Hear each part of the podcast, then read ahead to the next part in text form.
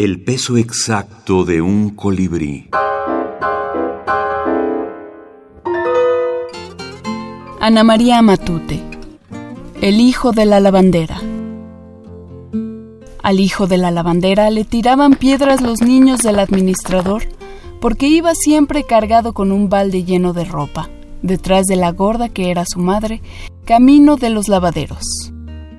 Los niños del administrador silbaban cuando pasaba y se reían mucho viendo sus piernas, que parecían dos estaquitas secas, de esas que se parten con el calor, dando un chasquido.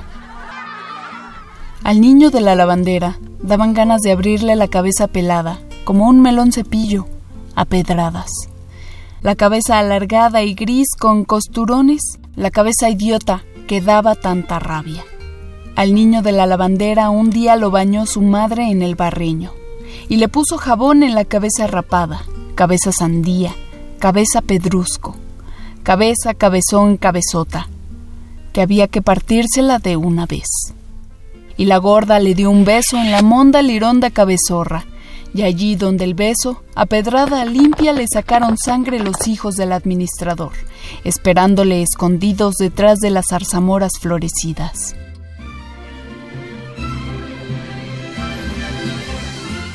Ana María Matute, La Puerta de la Luna, Cuentos Completos, España, Destino 2010. En las novelas, pero especialmente de una manera llamativa en los cuentos para niños y adultos, va a describir Ana María Matute ese mundo hostil y la crueldad, porque ella dice que el mundo es cruel. No aparece el mundo edulcorado de los cuentos de Disney, sino que lo que cuenta es la realidad a veces mezclada con, magia. De sus cuentos que están reunidos en la Puerta de la Luna, Los niños tontos eh, nos permite comprender el mundo de tristeza y desazón que preside su infancia. La niña fea de quienes se burlaban sus compañeros, o el negrito de ojos azules, rechazado porque no lloraba, o el hijo de la, la bandera. En definitiva, ese mundo hostil en el que se margina a los débiles.